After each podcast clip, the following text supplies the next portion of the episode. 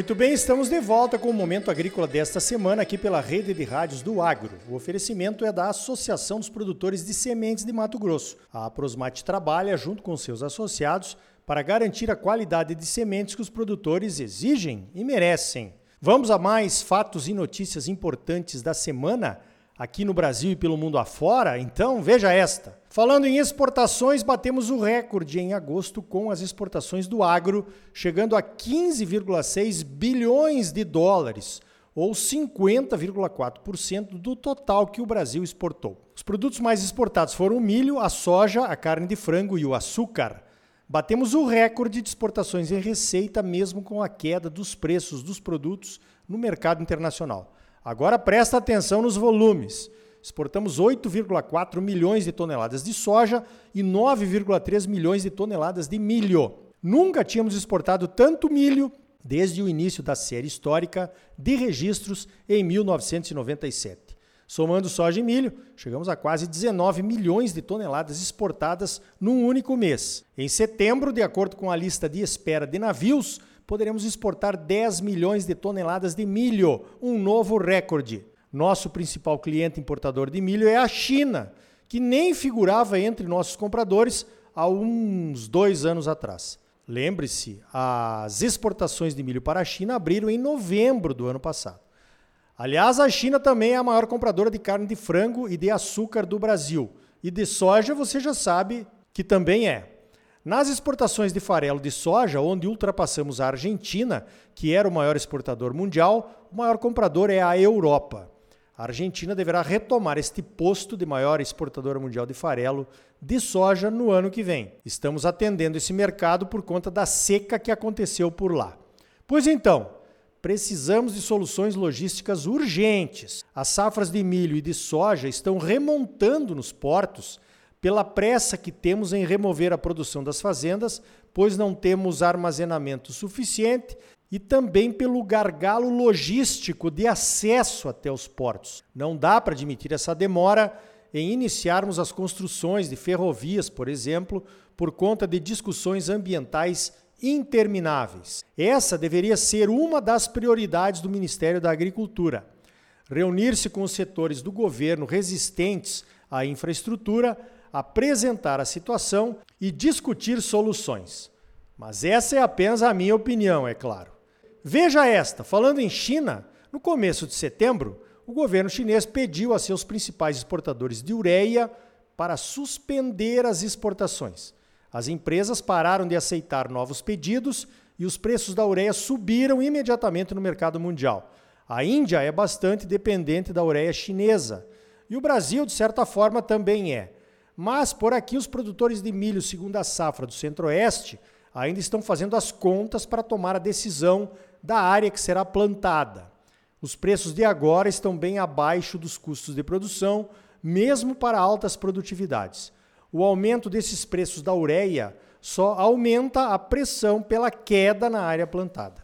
Pois então, se a China quiser milho à vontade no ano que vem, como está acontecendo agora, milho aqui do Brasil, tem que liberar a sua ureia para o mercado. Trigo no sul e algodão segunda safra no centro-oeste também são culturas que usam bastante nitrogenados.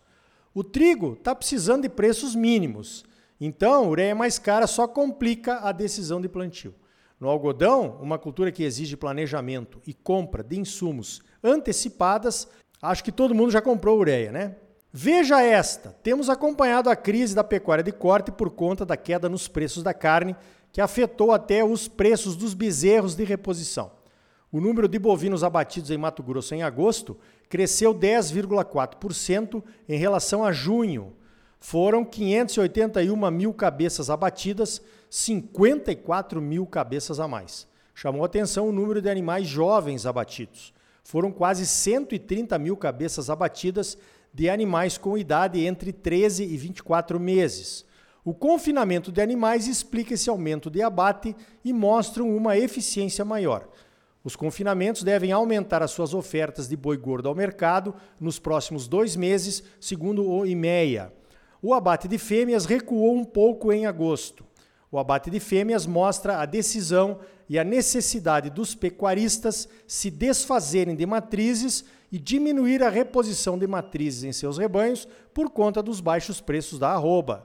Diminuir a oferta é a regra contra preços baixos. Não há preço que suba com esses recordes de oferta que estamos vendo nos abates do Brasil. Uma boa notícia para a pecuária de corte nesses últimos dias. O preço da arroba começou a reagir, parece que de forma mais sustentável no mercado paulista. A verdade é que cada animal gordo que sai de um confinamento leva consigo hoje entre 300 e 500 reais de prejuízo. É esse o prejuízo da operação, dependendo da região e dos custos de cada empresa. Falando em mercado de boi gordo, os produtores de Mato Grosso do Sul estão se manifestando contra a proposta dos frigoríficos de lá, que querem levar gado gordo do Mato Grosso para abater por lá. A arroba do boi em Mato Grosso do Sul tem preços bem acima do preço de Mato Grosso. Se o governo permitir que os frigoríficos busquem boi de fora, a pressão pela queda de preços em Mato Grosso do Sul seria grande. E isso, é claro, vai prejudicar os produtores locais, né? Falando em Mato Grosso do Sul, em maio deste ano, a renda da pecuária de corte e da soja estavam perdendo para a renda do eucalipto. Isso mesmo. O eucalipto, que é um cultivo que vai bem em áreas arenosas, normalmente de baixa produtividade para a soja, está bombando lá por Mato Grosso do Sul. O arrendamento de áreas para alguém plantar eucalipto deixa uma margem de 140 reais por hectare por mês. O arrendamento para a pecuária deixa 45 reais por hectare. O arrendamento para a soja deixa 150 reais por hectare por mês, mas as terras para plantio de soja são muito mais valorizadas do que os solos arenosos onde o eucalipto vai bem. Essa oportunidade para o eucalipto em Mato Grosso do Sul acontece por conta de empresas de produção de celulose que se instalaram ali. Em 2010, Mato Grosso do Sul tinha 310 mil hectares de eucaliptos. Hoje já são um milhão e meio de hectares, cinco vezes mais em uma década, né, praticamente. E a previsão é de que essa área chegue em 2 milhões de hectares até o final desta década. Fantástico, né? Veja esta, a BASF vai aceitar os CBIOS, aqueles títulos de redução de emissões de carbono dos biocombustíveis, de uma empresa gaúcha chamada Olfar, como pagamento dos insumos que vendeu para eles produzirem o biodiesel em suas três indústrias. As empresas produtoras de biocombustíveis podem emitir um certificado de descarbonização, conhecido como CBIO. Cada CBIO indica uma redução de uma tonelada de carbono nas emissões de CO2 para a atmosfera. Os CBIOS que são emitidos pelas empresas usando uma calculadora chamada Renova Calc, dentro do programa Renova Bio, podem ser vendidos em bolsa e comprados por outras empresas que tenham metas de descarbonização das suas atividades. Esse é o caso da BASF. Ela troca os CBIOS por insumos e essas toneladas de carbono que ela compra servem para amortizar as suas emissões. Essa deveria ser a metodologia para permitir que produtores que utilizem práticas redutoras de emissões de carbono, como plantio direto, inoculação, cobertura de solo e sistemas integrados de produção, pudessem valorizar o carbono evitado e o carbono sequestrado nos solos de suas propriedades. O difícil nessas situações aqui é fazer as contas. No Renova Bio é bem mais fácil. A redução de emissões de cada biocombustível é bem conhecida e o padrão são os combustíveis fósseis. Mas a Embrapa está trabalhando nesses cálculos e logo logo poderemos medir as práticas sustentáveis que já usamos em nossas propriedades, calculando esse carbono evitado ou sequestrado pelas práticas sustentáveis ambientalmente que adotamos e usamos. Mais notícias sobre biocombustíveis mais sustentáveis? Então veja esta. A ADM e a Singenta assinaram um memorando de entendimento para apoiar a pesquisa e o uso de oleaginosas com produção em sistemas de baixo carbono e variedades melhoradas mais produtivas e com maiores teores de óleo. A ideia é ajudar a atender a demanda mundial crescente por biocombustíveis com alternativas renováveis de produção mais sustentáveis. Essa iniciativa pode beneficiar os produtores, a indústria e os consumidores, e a população em geral, eu diria.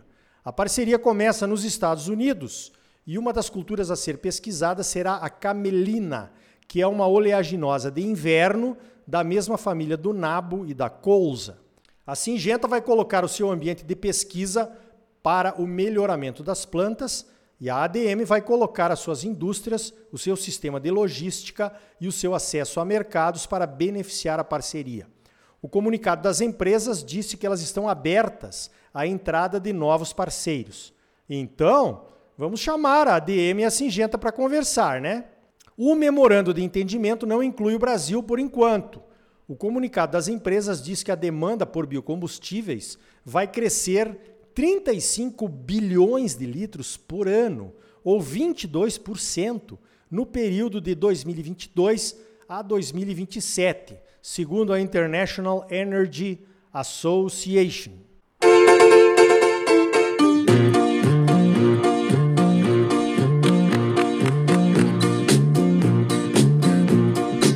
Então tá aí. No próximo bloco, vamos falar sobre o abraço social do biodiesel. E ainda hoje, o manifesto dos produtores de soja e de milho da América do Sul contra a nova lei de desmatamento zero da Europa.